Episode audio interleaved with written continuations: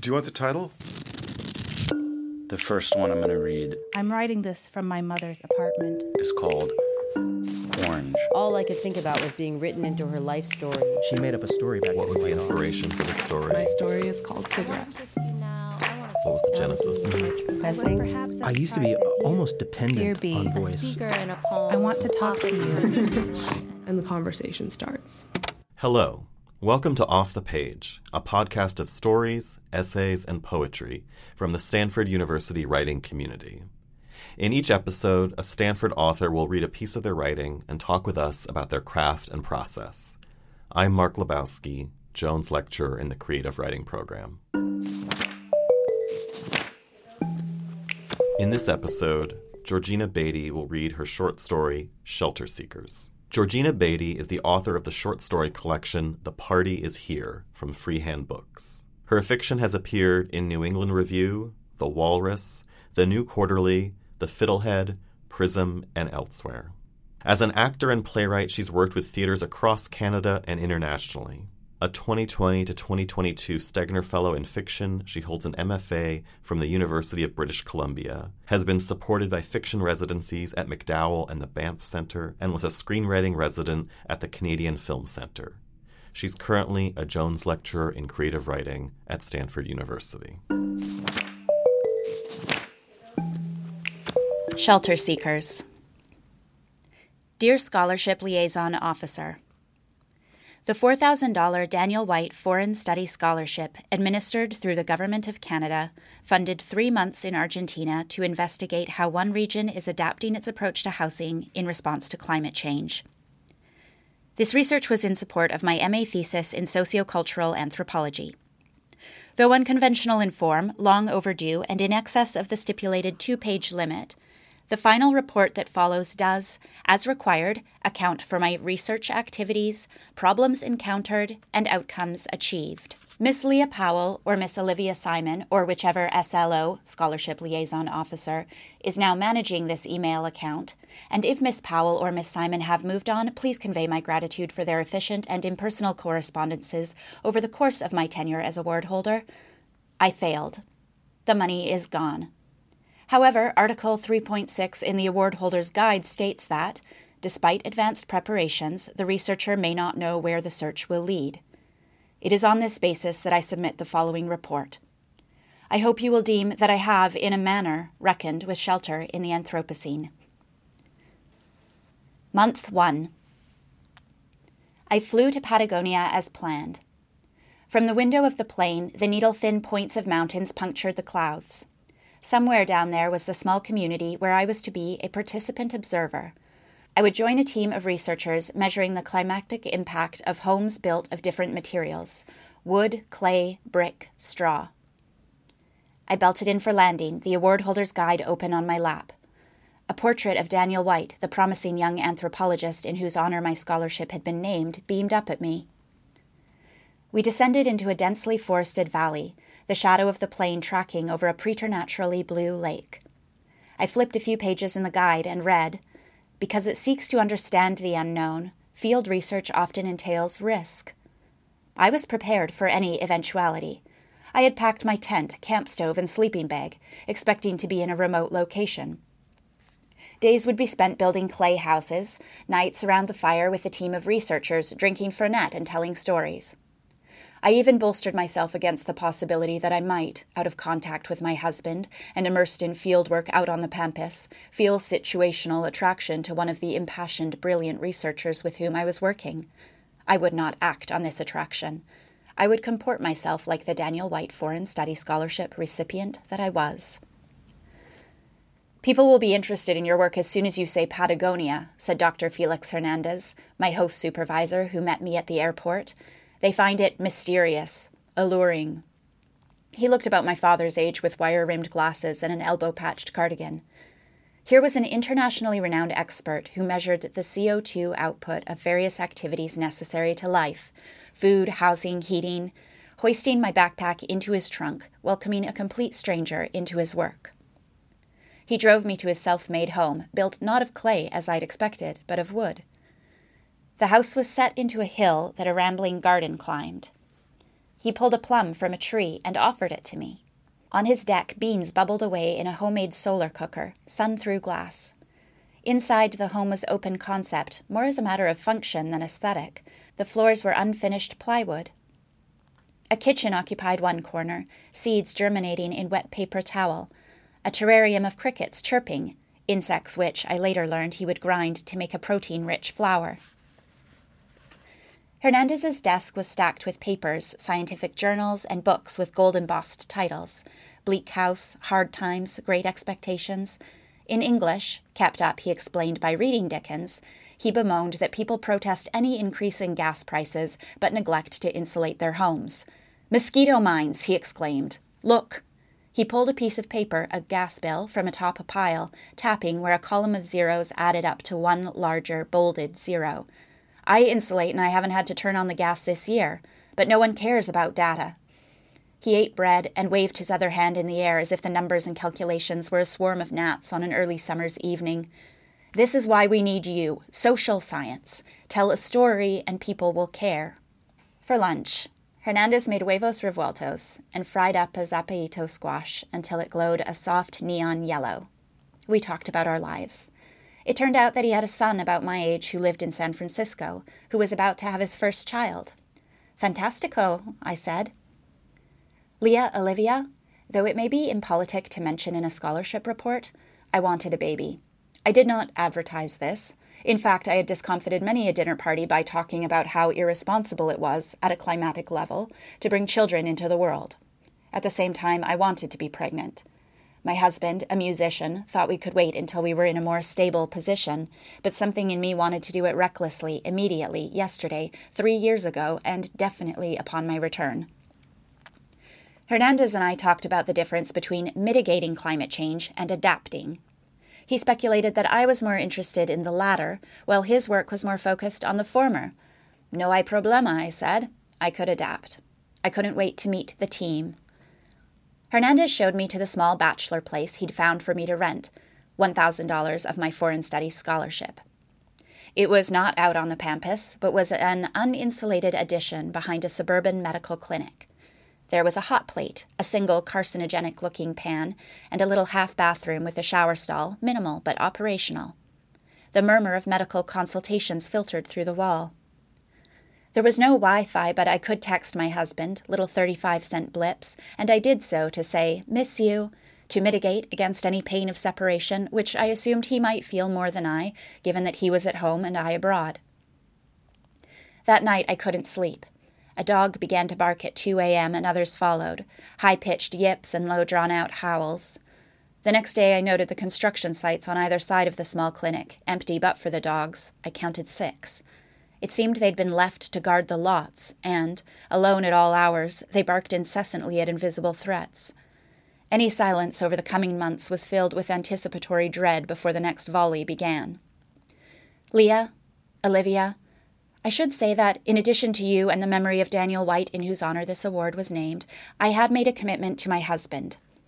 I didn't mention this in my original application because it seemed outside the scope of the scholarship privileged, heteronormative, and offered nothing to address pressing concerns for society. But before becoming a prospective MA in anthropology, I spent the past decade working as a theater actor, which I mention only because my work kept taking me away from my husband and away from my own home. For six weeks at a time, I would sublet rooms. Other people's nephews and nieces on the fridge, other people's lucky waving cat tchotchkes, other people's inspirational quotes, the course of true love never did run smooth, other people's jars of kombucha that needed burping. It may be relevant to note that my interest in shelter in the Anthropocene comes not from an objective scientific place, but from my life, and maybe that was my first failing to make the personal academic. At any rate, in the fall prior to my tenure as an award holder, I had agreed to a five month acting contract in which I played an existential speaking lamb, the ghost of Sylvia Plath, a viciously ambitious millennial intern, and a suicidal waitress who does successfully off herself, all of which should give you some idea about how I come across in the world, away from home. The time in Argentina was the final stretch of my own precarity before I would ground myself, by choice, in the stable future represented by my degree and the home with my husband. The only way that this future would hold was if the work made possible by the Daniel White Foreign Study Scholarship mattered enough to justify the extended absence from being a participant observer in my own life. By the end of week three, the research team and community with whom I was supposed to work felt like some fiesta that I just couldn't find. I looked over our email history. Hernandez had indeed used the word equipo. Maybe I had further trust to gain before I would garner an invitation. I decided to be direct. I'd like to meet the team. He said that Veronica, studying the polluting effects of wood burning stoves, was now based in Chile. It was a shame I just missed Hugo, who was studying the carbon emissions of different diets in northern Mexico. Cuando van a regresar? I'd stumbled on the wording. Come back where? he asked, taking a bag of frozen crickets from his freezer. It took me another week to understand that the team was individual doctoral students, each supervised by Dr. Hernandez from afar.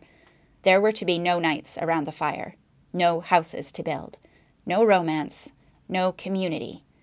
Though my plans dropped like eggs splattered on the floor of Hernandez's orange and blue kitchen, I maintained the bearing of an award holder and did not belie the dismay whipping itself into small peaks of despair. I had ten weeks left in my research trip. Hernandez announced that he would be going to Santiago for a week to lobby politicians to mandate home insulation. I would stay to do my research. There was still a town 10 kilometers away. Surely there'd be something of use there. I went to the social housing office, the independent radio station, the library, an educational demonstration farm, and asked, ¿Qué haces frente al cambio climático? What do you do in front of climate change? Though most people looked at me as though I had asked what they were doing to prepare for the unicorn invasion, I did finally meet Enrique, a subsistence farmer who invited me to stay with his family. I'm going to be a participant observer, I texted my husband, who responded with three thumbs up emojis. Enrique's home had white plaster walls and dirt floors, a gradation rather than a threshold between outside and in. He told me that, on the farm, they were not so much making new decisions because of climate change as they were maintaining a low impact traditional way of life. He and his wife, Lucia, gave me a tour of the property, the back of which overlooked a valley and the mountains beyond. This was a place where access to beauty was not yet predicated on wealth. Research activity. Enrique and I slopped his pigs. The hogs were so big that they seemed like prehistoric megafauna, I had to keep them away with a stick in order to get the food in their trough. They barked and snapped. They did not oink. Enrique told me that, though there was corruption in Argentina, there was also liberty. You could do what you wanted to do. They could put out a call on Facebook for building supplies. One person might have a door, another a window, and build a house in a week. As I lay awake on the sofa bed that night, everything felt possible. I texted my husband, Let's do it. Do what? All of it, I thought have a house and a baby, plant a garden, be self sustaining. But I didn't send it, knowing how a hint of mania would create a static spark in the warm bed back in Canada. I did text two names Wild, Loose, that I liked for a baby. He texted back, You want to name our children Loose and Wild? I thought of him, of home, of his worn out waffle pajama pants. I miss you, I texted. And I did, Leah, Olivia, acutely but I believe a problem encountered is that I erroneously equated the feeling of missing, which requires absence, with love, which demands, from time to time, presence.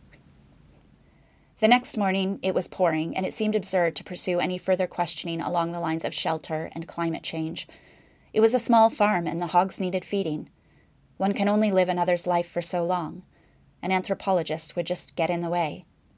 Leah Olivia, to address an unexpected outcome, the marriage doesn't make it. Which, okay, anything can happen to a relationship. Nothing is guaranteed, and the Daniel White Foreign Studies Scholarship is just what happened to this one. I don't want you to think I'm holding that out as some kind of excuse, though it may continue to come up as I account for the shortcomings of my time abroad. Month 2. I just needed another, say, six case studies to justify the scholarship. I went looking, but people were just living their lives making individual decisions. There was no grand, coordinated approach to climate change, a problem that people were not experiencing on a day to day basis. Hernandez returned and had me over for lunch. Mosquito mines. By and large, he told me, people would rather get new wood burning stoves, terrible for the environment but tangible, than have subsidized retrofitting for insulation, hidden within the walls and therefore less politically popular. I can't wait to see how you will turn this data into a story, he said, as if that had always been the plan, as if he were waiting for me to do the world's shittiest magic trick transubstantiation of charts on climactic impact into great expectations. I don't mean to cast aspersions on Dr. Hernandez. Any and all failings are entirely mine. I just didn't know how to respond. As we ate lunch, I tried to keep saying see at regular intervals to indicate attention. There had been a windstorm the previous night. Branches thwacked at the window of my room, and the dogs hadn't stopped for a moment. Awake, I turned to the award holders guide. At the back, following the glossary and endnotes, was a finely printed paragraph on the eponymous Daniel White, which disclosed that he had in fact cut his first postgraduate field study short by taking his own life. You're working too hard. Dr. Hernandez rapped his knuckles on the table. I snapped awake, having slipped on a patch of sleep. I wondered what work he imagined I'd been doing. It's okay, he said. Enjoy yourself. You're young. I did not feel young. I asked if he had any journal articles written by himself or members of the team. He handed me a stack. I came up with a new plan. I would change my thesis and do an anthropology of one, Hernandez. I could call it The Mitigator, and I would focus on his efforts to change his fellow citizens' mosquito minds. Using his system, I would calculate my own climatic impact as a starting point, and then would use my research to communicate how anyone could calculate and shrink theirs. I consulted the award holder's guide and noted that the agency must approve any changes to the proposed activity. I did not send an update.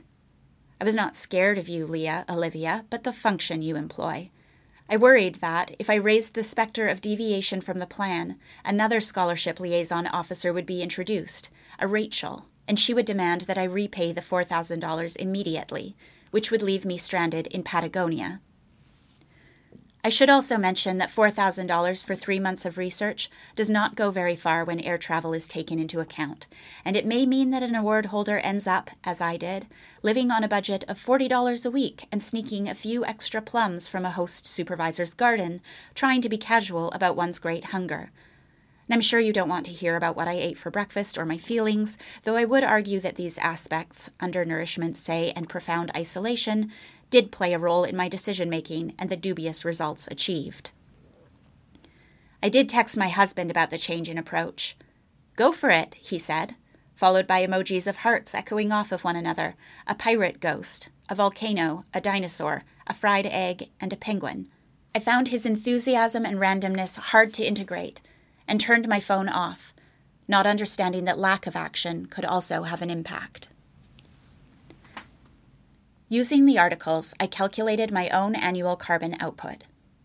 I expected to be at the low end, but it turns out that I was above average. I had nullified every low emissions aspect of my life vegetarianism, socialism, nihilism by accepting the Daniel White Foreign Studies Scholarship and the travel it entailed.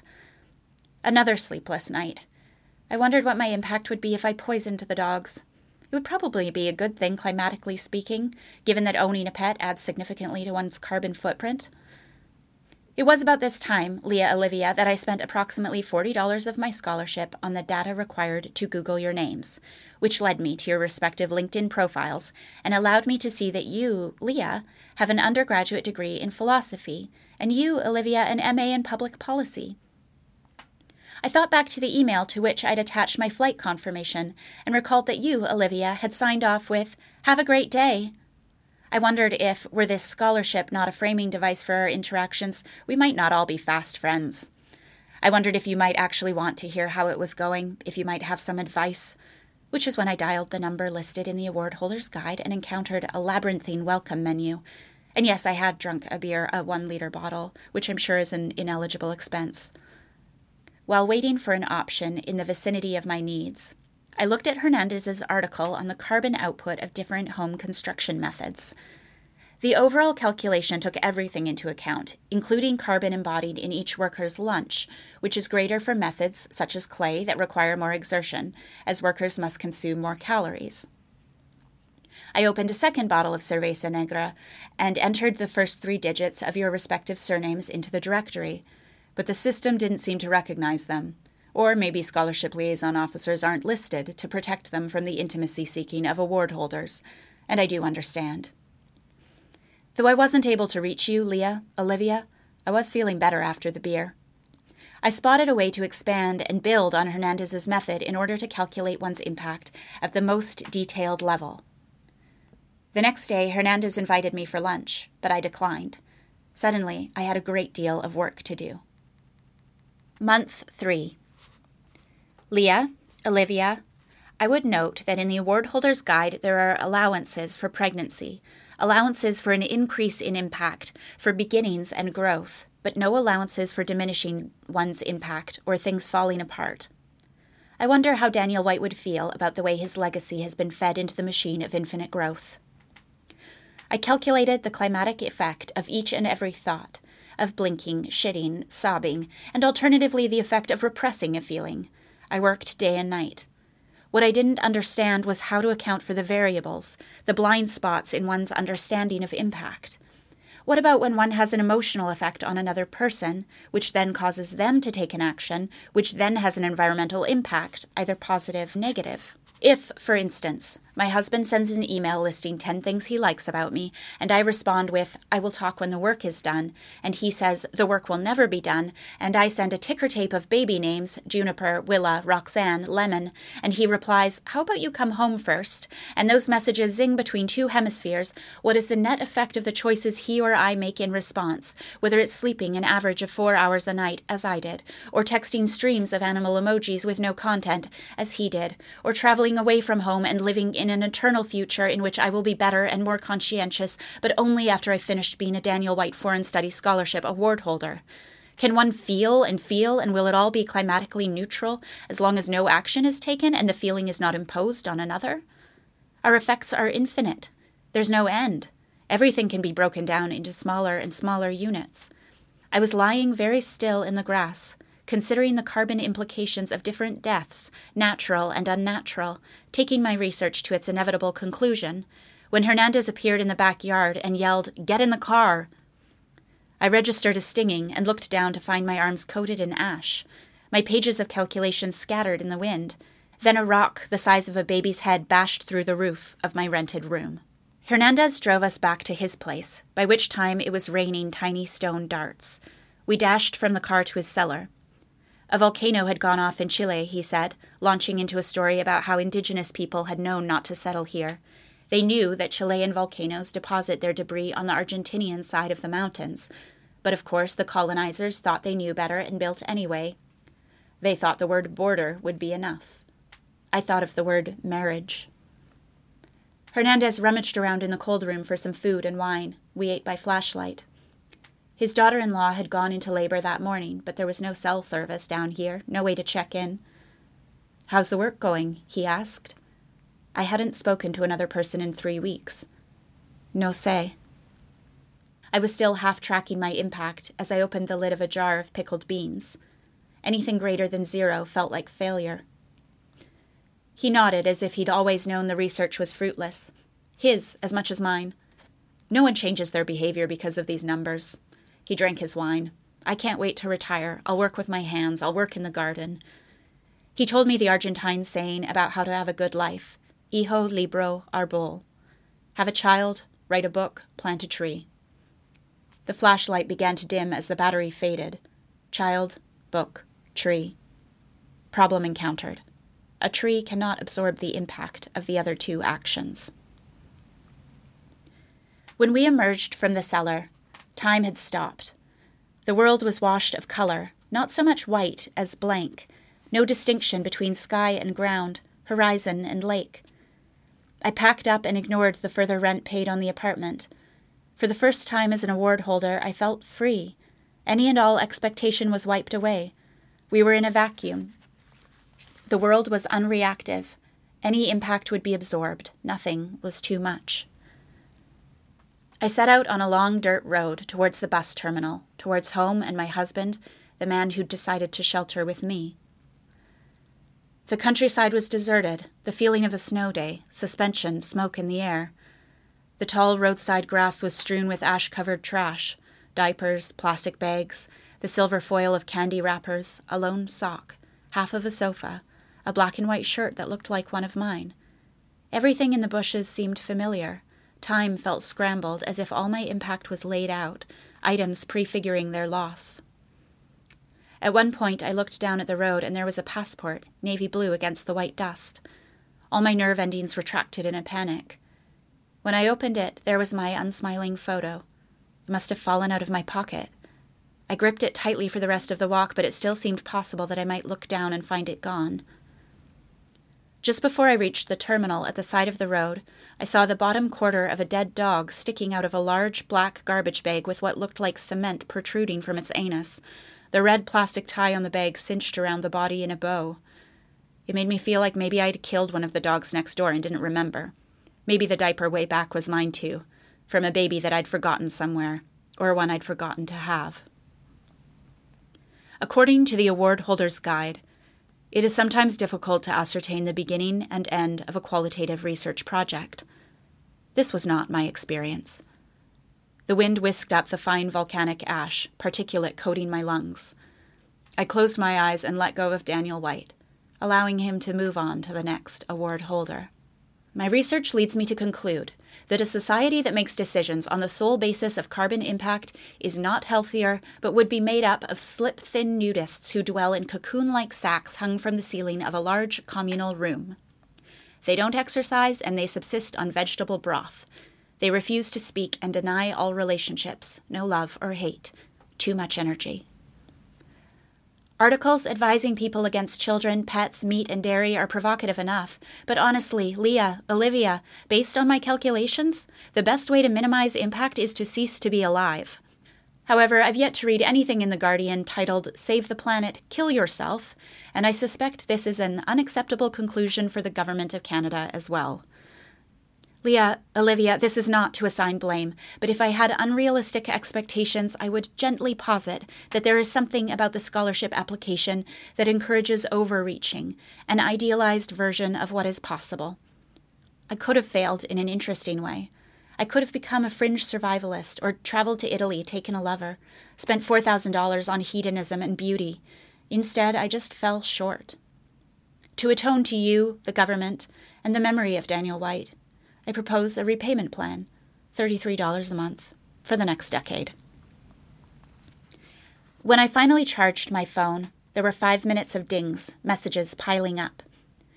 Though it seems artificial to include both a volcano and a flood in the same final report, that is the truth about the extreme times in which we are living. There had been flooding back home, and my husband had been dealing with all of our possessions, water damaged, lost. I looked at the timestamps. It had happened five days earlier. Sorry, I texted. Can I do anything? He called, and the live time ringing felt electric. Where have you been? Working. A pause. I thought we might have lost connection. Then, do you ever think about how you affect other people? Yes, was all I could say.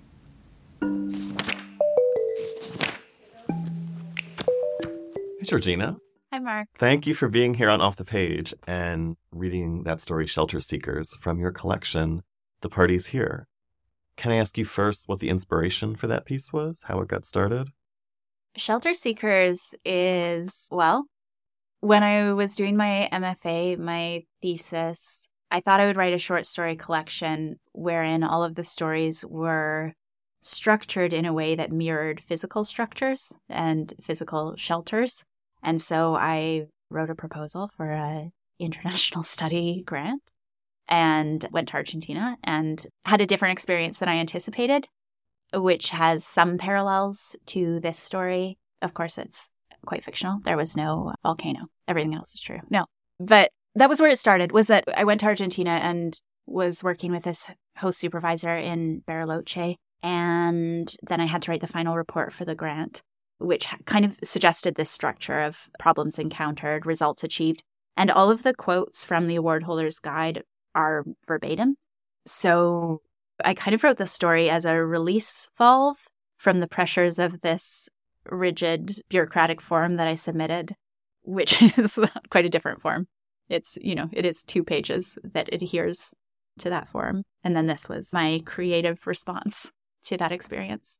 Well, and like so much of the humor of the story comes from the narrator's attachment to that terminology, protocol, and the bureaucratic terms. And I just laughed out loud when I first read, I would conduct myself like an award recipient. I mean, she's just so invested in the gravitas of the Daniel White Scholarship that it's hilarious. But n- now knowing that bit of backstory, I'm curious the elements of the somewhat satirical or parodic elements that are in this piece. Was that there from the beginning? Is that you just responding to this sort of anodyne language? Or is that you also perhaps making fun of yourself in a way? I think it's all of those things. I'm quite earnest about bureaucratic language. I'm enchanted by it. I find it so rich and suggestive in terms of creative possibilities. I just find it so compelling. And so the opportunity, yeah, to engage with it, it felt very satirical and very serious at the same time. I mean, the dilemma that it stemmed from felt quite real. And then the ways that bureaucracy is devised to talk about these things, whether that's climate change or academic institutions, things like this, governmental institutions, the way that it obfuscates in an attempt to clarify. I just find it so ab- absurd and fascinating, and I'm drawn to it as a creative source of inspiration. It's really interesting to think about using forms like that because I think in creative writing workshop land, we tend to think of finding really original language and language that is really personal and idiosyncratic.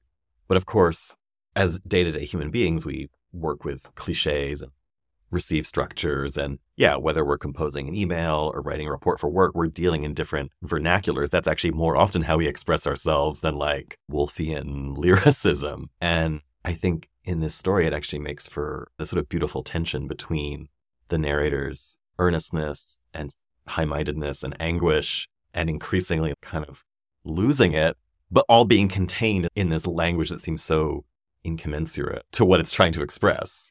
Yeah, or Dickens, you know. it's interesting that like, looking back on this story too, on a sentence by sentence level, it isn't really a sentence level story. It isn't the most beautiful language, say. I think I really did adhere as much as I could to the form of the final report. And then the satire comes from where it escaped that or couldn't contain it, or the sentences had to go longer and longer to try to encapsulate all of this characters spinning out about impact there's a different motor for it. So it kind of feels like an outlier in terms of talking about creative writing or something like that because it's intentionally hewing to a different value in language that is functional rather than evocative or something yeah. like that. I think this is a, a common tension that we all encounter because we're all always writing applications and being asked to speak about our writing in a certain way and justify it in these grand terms that it's just a story. I can't change the world with this story. Yeah. With my $4,000 research grant. At what point in the drafting of the story, or maybe it was there from the beginning, did the narrator's marriage and her relationship with her husband back home also become a factor in the piece? It was a really rangy story. It took a while to find this form. It went to a lot of places. So I think, when did the husband come in? I think pretty early. In the editing process, it was interesting because an editor wanted it to come later in what one might expect in a kind of plot arc progression that at a climactic moment the marriage ends, but I really didn't want it to be about the end of a marriage. So I had to think about why it was important that halfway through the story, the marriage ends, that she says, I just need to let you know that it doesn't make it. It's not about that. Hmm. it was there from the beginning, I think, that tension between a relationship at home and the, the work that is more important that's supposed to ultimately bring one into a positive relationship, but through doing the opposite or something like that, through leaving. Yeah, I think it came in pretty early as the personal valence. So there's so much sort of technical, boring, quote unquote, language in there and, and talk about actual carbon calculations of the sandwich you eat for lunch. And you require less calories if you're a creative writing instructor, and more calories if you're working with clay. Exactly. Yeah. So yeah, I mean, it's it's like that old, I think Grace Paley quote about like, I know I have a story when I have two stories, right? You've got the, yes. the yeah. wonky valence personal Do you see this narrator as someone who is using their research and using their grant as a way to avoid moving forward in their personal life? Is this like a large procrastinating technique? I was just wondering why is it so necessary to do this before she can sort of quote start her real life? That also came up in the editing, the kind of saying that this doesn't look like a marriage in a way. Like, why doesn't she just go home? And so I think there is something defensive in the narrator that looking for some excuse to justify leaving yet again. But then I think her concerns are earnest as well, this kind of trying to grapple with climate change on an individual level. And I do see them as kind of around 30 or something like that. And probably a narrator who hasn't learned about home. I mean, maybe it's about home, really, hasn't learned about home, is trying to learn about home through this in kind of the wrong way, going maybe this academic climate change focus thing will help create home, but she's doing it through the opposite. She's not seeing that she's been that little aside where she's been running away from any kind of conventional understanding of what home is and is sort of trying to say, can I find it through going madly off in all directions? And so partly a procrastination. I also wondered if there was this unarticulated way in which she thought, like, well, if I do this research so amazingly, I will then fix climate change and Yeah. thus I will have a safe planet that I can think move forward with life. So that she can feel okay about wanting what she wants. Like she doesn't feel okay about wanting what she wants, nor does she feel okay about not wanting to be with her husband. Like clearly she keeps leaving and she finds her desires kind of reprehensible and her very existence to be too much and doesn't quite know how to reckon with it, except through this what act of almost atonement or something like that. Or trying to do something like can she neutralize her impact and we do this thing as a culture where you are deciding how many children to have or whether or not to get a pet based on climate change impact. And I'm not sure that that's exactly how our, our brains and bodies and hearts work. I think few people are having children and going, like, I want to exacerbate climate change by having this child or by having this relationship with an animal or something. So I think she's kind of falling for the way that it's framed sometimes in the larger world. And then is kind of meeting the limits of that and trying to figure out for herself okay, can I make decisions in this way? Is there a way that I can justify this and feel okay about what I want and who I am or not? I don't think she gets to the end of it. Well, and I think that is what the form of the story and the bureaucratic language give you is this weird tragicomic tension. She sincerely wants to do something, and yet her research oriented mind leads her to this absurd conclusion that, like, kill yourself, save the planet. You should just Yeah. Hang upside down naked, sip broth, have no emotions, do nothing, you know, climate change solved. Yeah. So there's a way in which the story is both making fun of, but also sincerely grappling with the existential threat of our era. Yeah. Something which I believe you have in common with the protagonist is a background in theater. Mhm. And you refer to the protagonist having been sort of a peripatetic performer for some time. And that also, I think, relates to this ambivalent relationship toward home and stability. Because it almost seems like the way she envisions the research camp is it's going to be like a play somewhere where it's going to be hanging out late at night, gossiping and getting drunk in this kind of romantic bohemian way. And then I'll move on to the next cohort Yeah. rather than the sort of continuity and stability of heteronormative family life. yeah, which she's terrified of and can't quite name. Yeah, there's some part of her that is choosing this leaving all the time, and and I think some of that is the way that heteronormative stable life is broken as well. So I think that's an aspect of it that she doesn't totally see. It's kind of a blind spot in the way she's operating. So when I left theater school, I started making plays with a collective of people, and there was a kind of climate focus to some of my early theater work. And so that was the early writing I was doing was often interview based, verbatim based writing on our feet. So there was often nothing on the page, but we were putting plays together through oral and interview methods. So I was doing a lot of creation based theater in addition to acting in plays that were written, classic and new plays. And then I had trouble explaining my ideas in a collective theater based way. Not all of my ideas were translating into theater. They were kind of zany and it just was too much for me to get them out verbally. And I had always resisted writing. People would say, "Eh, it seems like you're a decent writer and I re- resisted it. Both my parents were journalists and so maybe I wanted to do something different. And I really loved acting. I love doing things with people and the community that came from acting. I really love. Short answer is I don't think I chose. I just started writing fulfilled a certain side of myself that wasn't being fulfilled as an interpreter. And I felt like I could express myself somehow through fiction. F- fiction felt so expansive to me and capacious. And I think best through writing. And so all of these kind of strands of odd thoughts I could kind of pull together and shape into something through writing and rewriting. And it was activating for me and fulfilling in a kind of different way. I was acting as my main job, and then I went, did an MFA kind of secretly, not seeing that there would ever be a, a life in it for me, but it was kind of what I, I needed. And so I was pursuing that on the side, but I knew it was the thing that was fulfilling me the most. And it kind of kept taking up more and more space, and I kept turning towards it more and more. And eventually I got the Stegner Fellowship and I had a paycheck that was attached to writing. And so I was able to do that as my main thing, which is kind of what I had started to want more and more in my heart. And I still never really chose to leave theater. It's just that the writing took over. But I see them as kind of complementary practices, though very different. Well, and then that is the other thing I wanted to ask you. How do you see your background in both playwriting and role interpretation feed into you writing a fiction now? Because I mean, in Shelter Seekers, this is a very voice driven piece. It's obviously a first person hmm. you know, it reads so beautifully. I could imagine it as a monologue of a character in something. But I know you've written many other types of stories. So how do you see that your acting background feed into your fiction?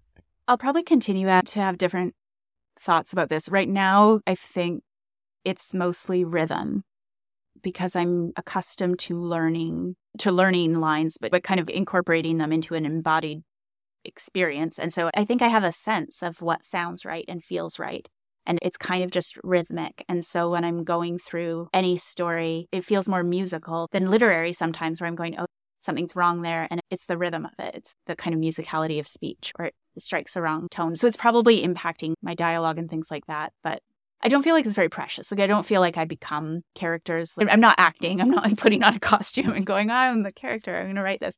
I stay myself, but I think I catch the voice of the character. And then I think I'm like trying to stay true to whatever their rhythm is, whether that's a neurotic academic or a male park ranger who's on a mission to save the last desert tortoise or whoever it might be. Well, thank you so much, Georgina, for being here to talk to us and for talking about this story. Where can people find more of your work? Yeah, right now, most of the stories are in The Party Is Here, which is available from Freehand Books. There are a few stories online through my website, and I'm working on a novel, but just following that voice slowly. so for now, it's The Party Is Here. Thank you. Thank you.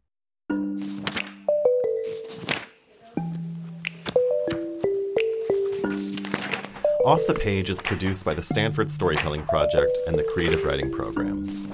This episode was produced by Isabel Edgar and myself, with support from Jackson Roach and Laura Davis. Thanks to Jonah Willihnganz for his supervision and Christina Oplaza and Danielle Hulaganga at the Creative Writing Program. For their generous support to the Stanford Storytelling Project, we'd like to thank the Vice Provost for Undergraduate Education, Stanford Arts, and Bruce Braden. Our theme music is by Breakmaster Cylinder. For more Stanford writing, author events, and workshops, visit creativewriting.stanford.edu and storytelling.stanford.edu. I'm Mark Lebowski. Thanks for listening.